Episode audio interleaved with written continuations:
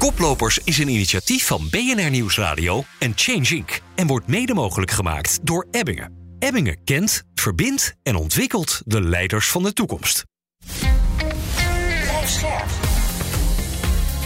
BNR Nieuwsradio. Koplopers. Donatello Piras en Werner Schouten.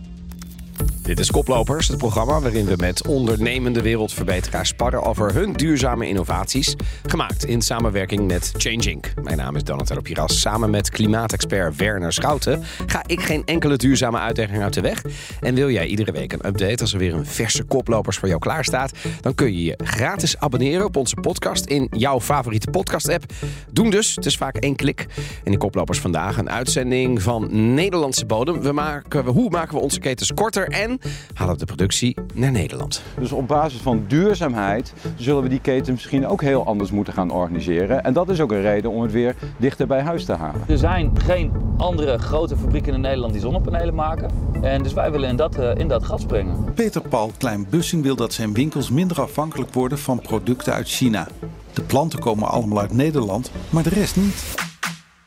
Ja, mede in Holland dus, uh, Werner. En uh, ik kijk altijd naar jou als het gaat over wat is jou opgevallen in het uh, duurzame nieuws deze week. Ja, we hebben het deze week dus over Made in Holland, Nederlands trots. En daarom heb ik ook een, een nieuwtje meegenomen over Nederlands trots eigenlijk in de energietransitie. Namelijk Oh de Nederlandse energiecoöperaties. Er Oh zijn zo'n 112.000 Nederlanders lid van energiecoöperaties die dan samen windparken en, en zonneparken neerzetten en daar dus ook de winst van delen.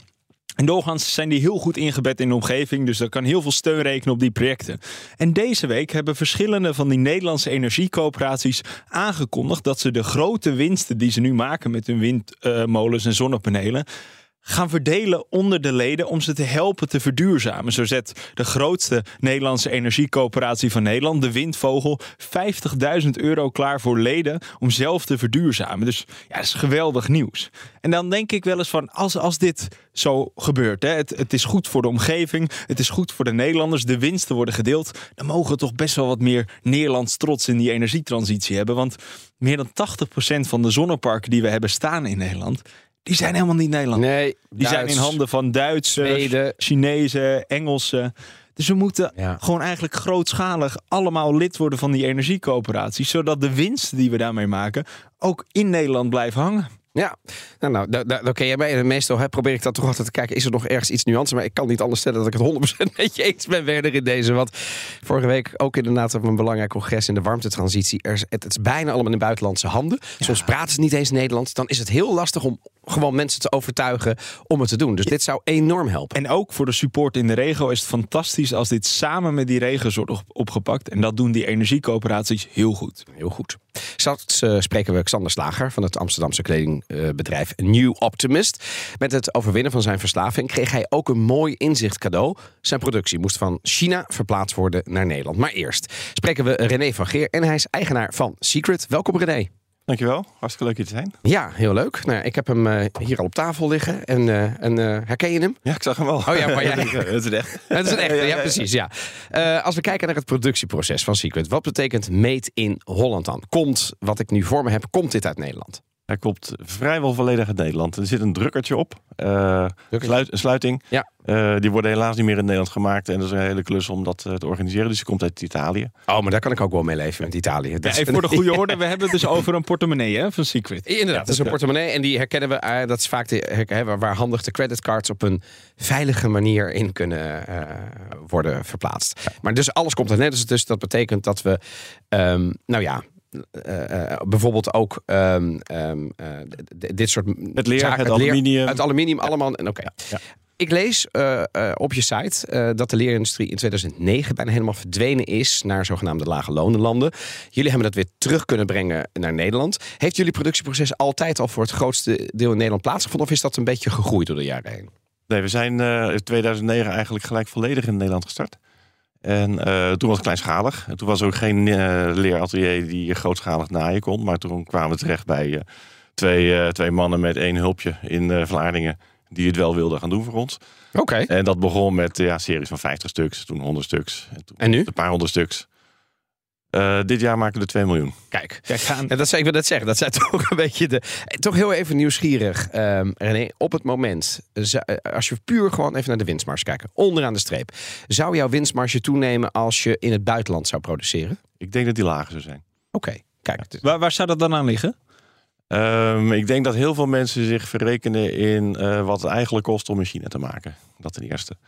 Wat voor, wat Ehm. voor kosten vergeten ze dan? Want het, het klinkt heel aanlokkelijk. Zeker als je alleen financieel kijkt. Hè? Ja, ja. Dat je denkt van nou, lagere lonen en dan nou, die shipping. Ja. Nou ja, de, de, de shipping, het is begeleiding, het zijn kwaliteitskosten. En zeker de afgelopen jaren hebben we natuurlijk een aantal mensen om ons heen gezien, bedrijven om ons heen gezien, die eh, ja, maanden niet konden leveren omdat ze geen spullen hadden. Ja, dat is pas duur. En even voor mijn beeld. Jullie doen alles eh, in Nederland of zoveel mogelijk in Nederland. En heel veel komt ook uit, eh, uit Europa, tenminste qua materialen. Wat is nou de belangrijkste overweging om dat zo dicht bij huis te houden?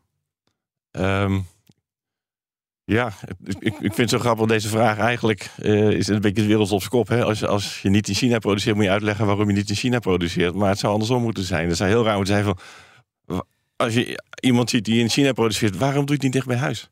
Ja, maar om, nou ja, ik ben het helemaal met je eens. Alleen als we om ons heen kijken, dan is natuurlijk ongeveer, we zijn met de afgelopen decennia, is het ook helemaal andersom geweest. Ik bedoel, eh, zijn klopt. we ineens gaan kijken in onze labeling van kleding en zo. En dan bleek overal made in China te staan. En pas in corona zijn we erachter gekomen dat het onhandig is. Nou, dat, dat, dat klopt. En ik heb in, mijn, in mijn werkzame leven, ik heb twintig jaar lang als ontwerpbureau, met een ontwerpbureau gewerkt, heel veel opdrachtgevers. We hebben heel veel in China gemaakt. Ik ben er veel geweest. Veel, in die tijd was veel Taiwan, Hongkong en zo, Filipijnen. Eh, dus ik heb heel veel eh, wat dat gaat gezien.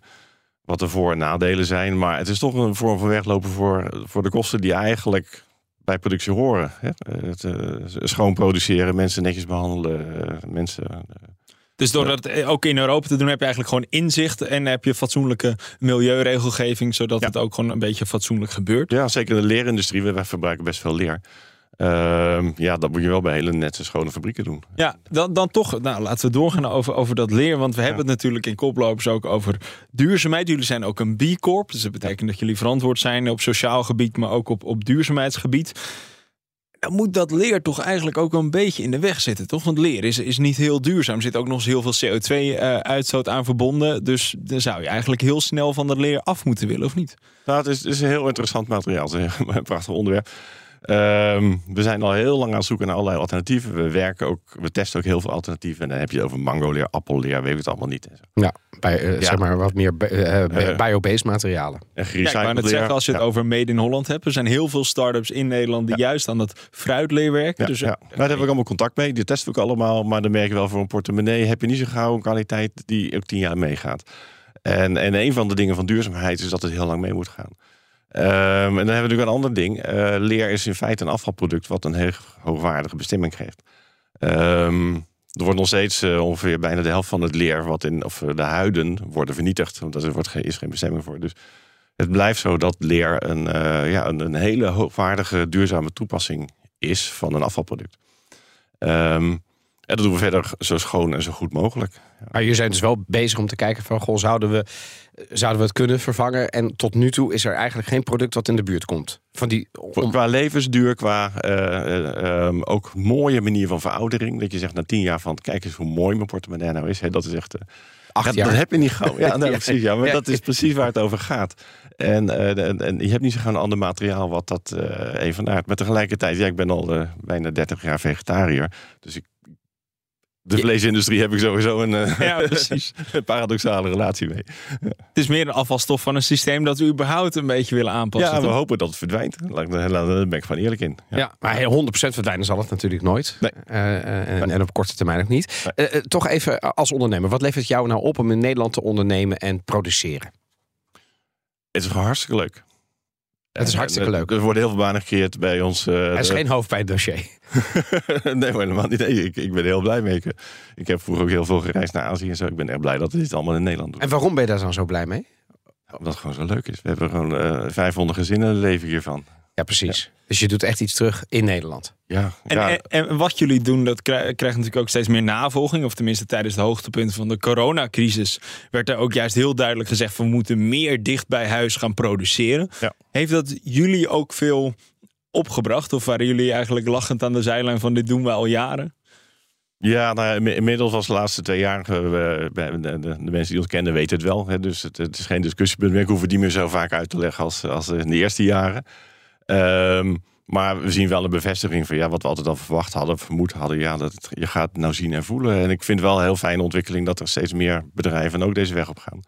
Het is ook een stuk, al- ja, we gaan het later over hebben, de onafhankelijkheid van, eh, van Azië en dat soort zaken. Nou ja, Nou, dat is geen klein ja, iets. Nee, Dat dat, is lijkt me gigantisch. niet. En, en, en, en, en als ik kijk, hè, Azië, eh, waar het ook onbekend staat. Hè, als we bijvoorbeeld op eh, zo'n hele grote Chinese webshop eh, kijken, dan zie ik heel veel dingen. Die, het, het, het ziet eruit als secret, maar het is geen secret. Nee, klopt. Kortom, het wordt er is heel veel namaak. Hè. Dat is sowieso in, de, in, in, in, in, de, in die industrie heel gebruikelijk. Ehm, is dat niet pijnlijk dat jouw product dan ook een kettingreactie veroorzaakt met neppen? En die zijn natuurlijk vaak onduurzaam, nog los van hoe ze geproduceerd worden. Dat wil je vaak helemaal niet weten. Nee, met name dat laatste van eh, onze, onze doelstelling was een stukje verduurzaming van, van deze hoektak van de ledenwarenindustrie. Ja. En op het moment dat je natuurlijk heel veel eh, rommel krijgt met een hele korte levensduur, dan staat dat eigenlijk haaks tegenop. Eh, we hebben de dubieuze eer dat we bi- binnenkort vieren dat we de duizendste kopie. eh, De duizendste? vinden. Ja. We houden het bij. Allemaal. Wat we- Ongelooflijk. Wat we in ons archief hebben liggen dan. Er zijn er meer dan wat wij hebben, wat we tegenkomen. Eh, ongeveer drie in, de, drie in de week komen erbij. Eh, drie Vrijwel allemaal. drie uit. verschillende aanbieders. Ja, de, drie verschillende eh, modellen. Kopietjes, maar ja. Kopieën, ja, ja. En heb jij tenslotte nog een, een advies voor ondernemers die denken van... goh, ik zit nu met mijn processen in het buitenland... en ik zou die heel graag terug naar Nederland of naar Europa willen brengen. Wat zou je hun kunnen aanraden? Onderzoek het. ik denk dat mensen zo vaak eh, van tevoren eh, eh, niet goed zien wat de echte kosten zijn van produceren in China versus de echte kosten in Nederland. Een heleboel processen zijn een stuk makkelijker. Een van de, de, de hele praktische dingen, wij zijn ooit als in de start-up tijd hadden we heel veel geld nodig om te groeien. Je kent het groeikapitaal en zo. En juist omdat we het in Nederland deden en een hele korte cash conversion cycle hebben, dat was eigenlijk de belangrijkste reden dat wij gewoon zelfstandig zijn kunnen, eh, konden blijven en niet veel geld hoefden aan te trekken. Eh, Kortom, als je in China had geproduceerd, was het misschien af en toe al kantje boord geworden. dan eh, hadden we externe investeerders moeten hebben, hadden we aandelen moeten verkopen. En dan had ik eh, een, een veel minder comfortabele positie gehad hier. Nou, dankjewel eh voor nu, René van Geer, de oprichter van Secret. Ja, René die eh, noemt het een beetje tussen neus en lippen door... dat het onshoring, het naar Nederland brengen... ook een geopolitieke reden heeft. Ja. Maar dat is natuurlijk eigenlijk een gigantische reden. Hè? We, we komen nu terug op ons gasinfuus dat we lang hebben gehad op Rusland. We hebben ook gewoon een gigantisch consumptieinfuus... eh, dat via China loopt naar ons toe. En we zien de spanningen bijvoorbeeld al tussen China en Taiwan. Je wil niet weten wat er over de komende jaren op ons af zit te komen... op het gebied van die afhankelijkheid. En ook de gevolgen voor onze ketens. Dus ik denk dat we dit veel meer gaan zien. Made in Holland en Made in Europe. Ja, en ik denk dat we. Het is een beetje misschien de wal die het schip gaat keren. Dat komt omdat we zoveel crisis hebben. Ja. Het is niet alleen een klimaatcrisis. Het is ook een handelsoorlog tussen eh, West en Oost. Er is zoveel aan de gang nu. Dat we dat misschien ook als consument nodig hadden om te realiseren dat het systeem waarin we decennia hebben geleefd. Dat is niet echt houdbaar. Hè? En als de Nee. koning het zegt in de troonrede. Ja, dan, dan ga je de verandering wel zien, hopelijk. Maar wie weet dat we dan straks ook onze kleding wel uit Nederland gaan halen. Ik zou er niet tegen zijn. Maar misschien meer Europa dan Nederland. Maar dan, dan, dan wel. Onze volgende gast heeft jarenlang in Azië gewoond en kleding geproduceerd. En nu, nu bouwt hij aan zijn eigen kledingfabriek gewoon hier in Amsterdam. Welkom, Xander Slager. Ja, je hebt in China gewoond. Je hebt daar ook kledingbedrijven gehad. Neem ons even mee. Wanneer kwam je nu op het punt dat je dacht, eh, dit moet anders? Eh, ja, ongeveer eh, acht jaar geleden was een grote persoonlijke verandering in mijn leven. En ik had toen nog steeds een kledingbedrijf, wat ik op dat moment al best wel een aantal jaren had in China. En door die verandering, hoe ik naar het leven begon te kijken, had ik steeds minder zin in, in wat we eigenlijk dagelijks deden. Ik had het niet helemaal meteen in de gaten. Maar dat heeft uiteindelijk geleid dat ik vijf jaar geleden dat bedrijf heb gesloten en terug ben gekomen naar Amsterdam. Kijk, en dat, was, hè, dat had niets met de zakelijk te maken. Dat was gewoon iets in de persoonlijke levenssfeer. Waardoor jij dacht, en nu moet het anders. Ja, in de persoonlijke levenssfeer was, was de oorzaak. Maar ik eh, kwam wel tot de conclusie dat ik eh, de, de zin van het maken van de kleding op deze manier, in deze markt, eh, het produceren op die manier, eh, het ontwikkelen van producten die verre van duurzaam waren. Wat- zien. inderdaad, op welke manier? Was het met, met goed oog voor sociale en duurzaamheidsaspecten? Of lage lonen, veel vervuiling? Ja, en beide. Ehm, die, mijn ervaring was, eh, ik heb heel veel jaren dat soort dingen gedaan. Dus als je in dat systeem zit, eh, het systeem van de. In de fashion. In de globale eh, kledingindustrie. Je eigenlijk heel erg wordt meegenomen in hoe de dynamics van dat systeem werken. En in principe is de laatste 30, 40 jaar twee eh, factoren ontzettend overheersend geweest. Dus eigenlijk hoe lager de prijzen en hoe hoger de volumes. En daardoor zijn we in, eh, in onze industrie eigenlijk uh, terechtgekomen in landen waar, waar de salarissen erg laag zijn, maar vaak ook de standaarden op sociale en duurzaamheids kwesties een stuk lager zijn. En daar komen we met z'n allen verschrikkelijk moeilijk uit zonder de andere kant op te denken. Ja, en dus uh, als we naar de Sustainable Development Goals kijken, dan, uh, nou, dan, dan, worden, worden ze allemaal eh, getreden ongeveer. Toen ben je naar Nederland gekomen. Je hebt plannen gemaakt voor een fabriek hier in Nederland. Daar wordt nu aan gebouwd. Neem ons even mee, hoe moet zo'n kledingfabriek er in Amsterdam uitzien? Wat zie ik dan? Hoe is dat opgebouwd? Ja, dat is dus iets heel anders. Ja? Uh, kijk, het, het, voornaamste waarom we dit zijn begonnen is dat we eigenlijk dachten van waarom moet het nou altijd alleen maar gaan om prijs en volume? En waarom gaat het niet om. Nou ja, omdat een ondernemer wil verdienen. Ja, maar dat is, denk, ik dus, dat is denk ik dus heel kortzichtig eigenlijk. Hè? En daardoor zijn we in dat systeem terechtgekomen. En mijn ervaring was, als je helemaal in dit systeem zit, dat er dan heel weinig nog bij te sturen was. Dat gaat natuurlijk wel een beetje voorbij en dat sommige mensen dat best doen. En dat er ook wel iets te veranderen valt in het systeem. Mhm. Maar mijn keuze was om de tent te sluiten. En toen ik helemaal in Nederland was, was het niet helemaal meteen hoor. Dat duurde wel eventjes. Toen hadden we eigenlijk het idee, waarom beginnen we niet iets waar we mensen die bij ons werken, die die spullen maken, eigenlijk verder mee helpen. En waar we voorop zetten dat het uh, de sociale factoren van uh, wat we doen uh, goed georganiseerd zijn. Dat is natuurlijk een van de principes van de donuseconomie. Dat je kijkt naar de onderkant van de, van de cirkel en dat is de Social Foundation. dus wat we aan het doen zijn, is een, is een atelier aan het opzetten waar eigenlijk iedereen werkt we hebben het atelier al, we gaan nu een fabriek bouwen. Waar iedereen die er werkt uh, op verschillende manieren verder komt. Dan wel door goed betaalde banen. Meestal uh, zijn dat mensen die nog niet zo lang in Nederland zijn. Uh, dan wel met plekken waar we mensen begeleiden en opleiden. Dus een soort sociale werkplaatsen? nou, het is een social purpose bedrijf waar, waar ook sociale uh, uh, arbeidsplaatsen zijn. Ja, want mensen die nog niet zo lang in Nederland zijn, dat kunnen gewoon statushouders zijn. Dat zijn dus mensen die, ja.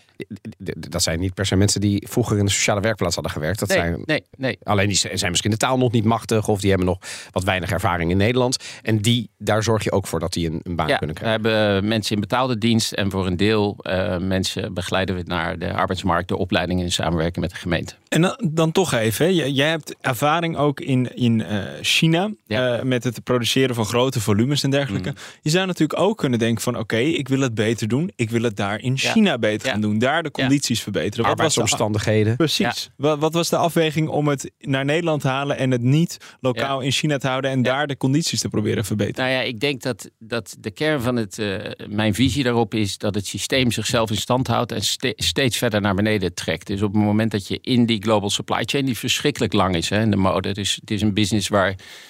Uh, ik denk dat, we, denk dat we moeite zullen hebben om bedrijven te vinden die eigen fabrieken hebben. Dat, eh, die, dat wij hier met z'n drieën er niet vijf kunnen noemen vandaag. Dus iedereen doet niks anders dan outsourcen, outsourcen, outsourcen. Tot het punt waar het niet verder kan. Wat mij altijd verbaast is als je uh, als er weer zo'n relletje uitbreekt over dat iets toch bij een van de grote namen verkeerd gaat, dan is het meestal zo dat het toch nog verder wordt geoutsourced. Omdat het uh, nou eenmaal op een plek is gekomen waar de kosten maar lager en lager Ongelooflijk. Dus dat is de, eigenlijk de drijvende factor. En als je daarin zit, dan word je daarvoor een groot deel in meegenomen om aan die prijsdruk mee te doen en aan die volumestijging. En dat is natuurlijk in feite wat de fast fashion industrie is. Het is uh, zeg maar 30, 40 jaar lang van uh, een uh, systeem waarin we op zoek zijn gegaan naar steeds lagere prijzen. Wat misschien tot op, tot op zekere hoogte best logisch is. Maar het is echt een bottom to the, uh, race to the bottom, to the bottom geweest. En, waar, en, en, en, en, het lijkt dat we hem nog niet helemaal hebben geraakt soms. Want je, schandaal op schandaal. Nu weten we dat de fashion industrie, als het puur over duurzaamheid gaat, ja, dat is het niet. Laten we daar gewoon eerlijk over zijn. Even over de stoffen die jullie gebruiken. Hoe duurzaam zijn die? Want over kleding gaat vaak toch over, over fabric, over stoffen. Ja. ja.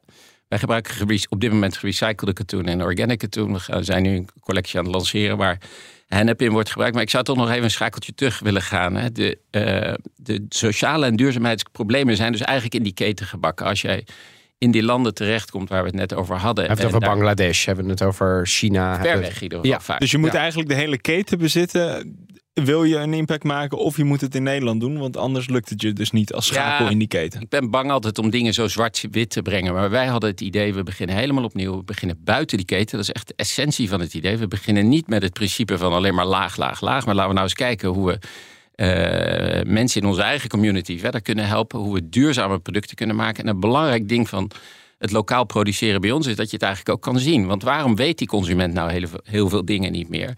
Omdat het natuurlijk al decennia lang uit beeld is eh, gebracht. We praten in de branche nu regelmatig over transparency. Maar transparency is meestal dat je kan ergens kan opzoeken wat het adres in India is waar de, waar, waar de spullen gemaakt worden. En dat is misschien voor een NGO die dat controleert heel goed. Hè. Ik ben er helemaal niet tegen. Dat is, dat is, dat is super. Maar voor een consument die in een, in een, in een fractie van eh, een paar seconden beslist of hij iets koopt, betekent dat natuurlijk eigenlijk niks. Maar hoe iets gemaakt wordt, is natuurlijk een ontzettend belangrijk onderdeel van eh, eh, duurzaamheid. Nou is dit natuurlijk een, een, een fantastisch initiatief om dat ook in, in Nederland op te pakken. Je brengt het weer terug. Het maakt ook dat je makkelijker dingen kunt eh, recycleren. Hè? Dus jullie Ja. gebruiken al eh, gerecyclede Ja. stoffen en denken zelfs na over statiegeld. Hulde daarvoor. Wat ik wel dan denk, hè, willen jullie hiermee ook de strijd aangaan met fast fashion? Kan je hiermee dus ook echt opschalen, ehm, niet per se dan in volume, maar wel in dat je wat marktaandeel van hun wegsnoept? Ja. Nou ja, ons, eh, onze roadmap houdt in dat we meerdere ho- hoog gedigitaliseerde lokale fabrieken aan het bouwen, gaan bouwen in, eh, in Europa. Dus eh, kijk, de mode-industrie is natuurlijk dusdanig groot volume, omdat iedereen kleding draagt wereldwijd, dat je heel moeilijk kan praten over marktaandeel. Ik geloof dat zelfs H&M geen eh 1 of 2 procent marktaandeel heeft. Dankjewel, Xander Slagen van Nieuw Optimist. Ja, wederom natuurlijk weer een prachtige ondernemer, Nieuw Optimist. Maar ik zit met een beetje een spagaat, Werner. Aan de ene kant wil je natuurlijk, zeker in koplopers, willen we het juiste doen voor de duurzaamheid. Kortom, voor het klimaat, voor die opwarming van de aarde. Dan moet je naar de CO2-uitstoot kijken. Maar aan de andere kant ja, moet je misschien eh, ook nadenken over andere Sustainable Development Goals. Sociaal ondernemerschap, eh, goede arbeidsvoorwaarden. En soms bijt dat. En moet je misschien juist wel of niet naar het buitenland.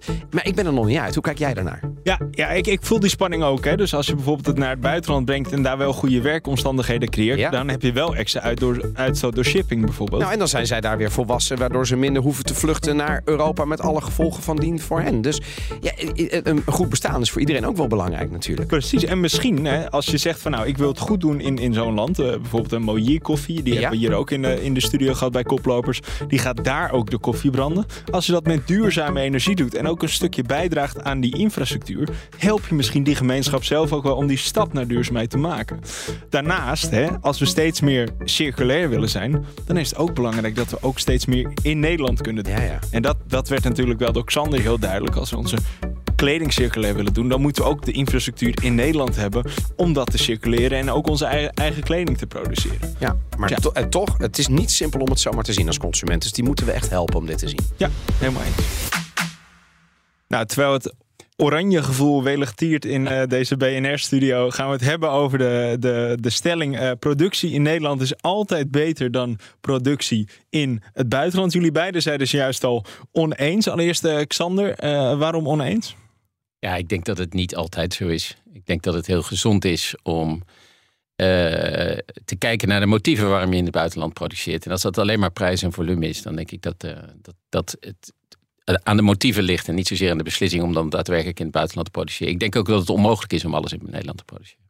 Ze moeten niet zo autarkisch, zelfvoorzienend willen zijn dat we alles in, Ne- naar Nederland willen gaan halen. Toch even eh, onmogelijk. Wat zou bijvoorbeeld niet kunnen? Nou ja, kijk, er wonen 1,4 miljard mensen in, Bang- eh, in China, China. en eh, ik geloof eh, 150 miljoen in Bangladesh. Dus ik denk dat die lijst heel lang wordt wat je, wat je niet kan maken. Dus dan zou het consumptiebedrag, het consumptiegedrag zo enorm moeten eh, veranderen. Dus het- in die zin lijkt me dat niet realistisch.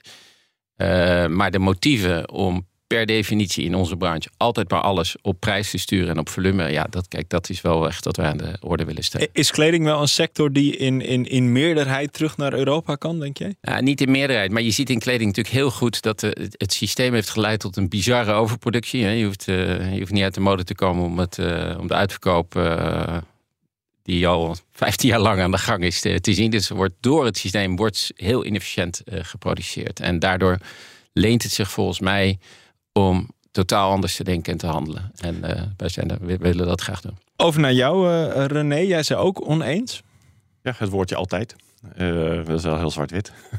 en uh, ik, ik, hou erg van nuance. Wij vinden het heel belangrijk om heel dicht bij huis te produceren. Ja. Uh, tegelijkertijd zoek je ook redundantie in je keten. en als je maar één leverancier in Nederland hebt, moet je toch een tweede zoeken. En die zitten net over de grens in Duitsland of net over de grens in België.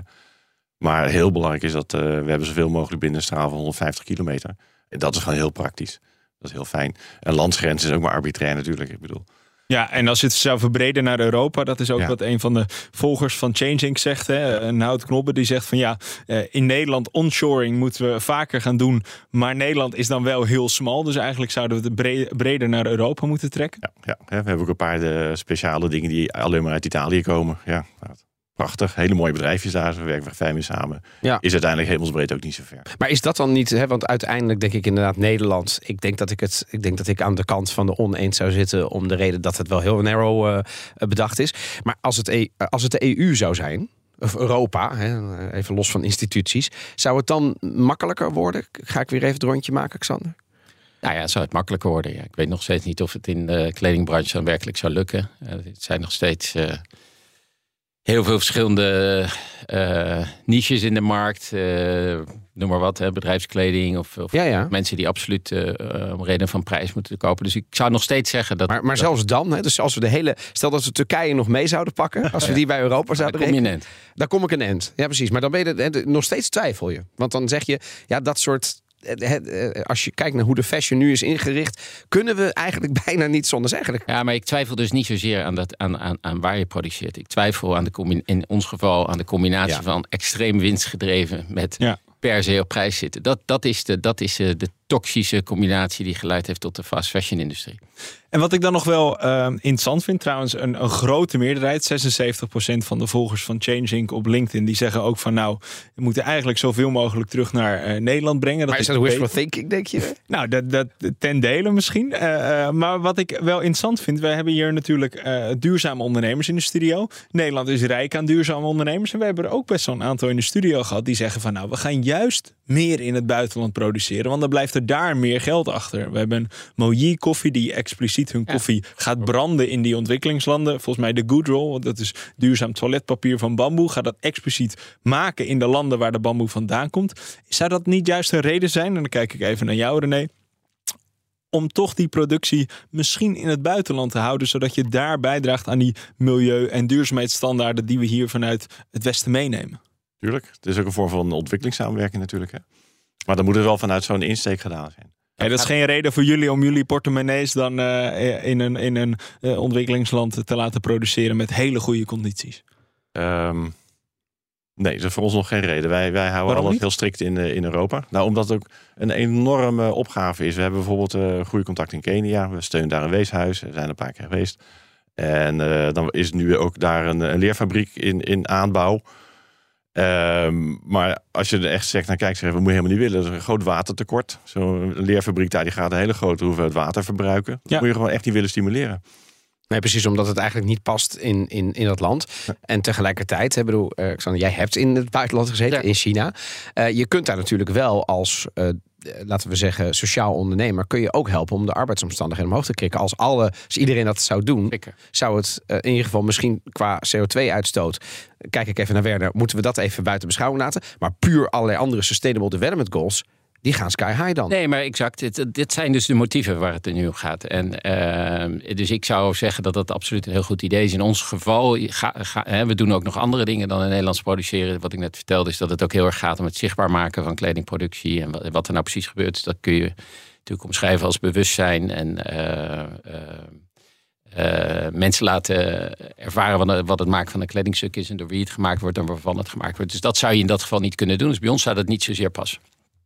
Ik ga jullie bedanken. René van Geer, de oprichter van Secret. En van Nieuw Optimist in de studio, Xander Slagen. Dank jullie wel. Dankjewel. Dankjewel. Merci. Dan was uh, dit de podcast alweer. Dank voor het luisteren. Volgende week, maandag, half vier, staat er natuurlijk weer een nieuwe voor je klaar. En vergeet je niet te abonneren. En... Vijf sterren. Geef ons die vijf sterren. Koplopers is een initiatief van BNR Nieuwsradio en Change Inc. En wordt mede mogelijk gemaakt door Vattenval. Samen werken we aan een fossielvrij leven binnen één generatie.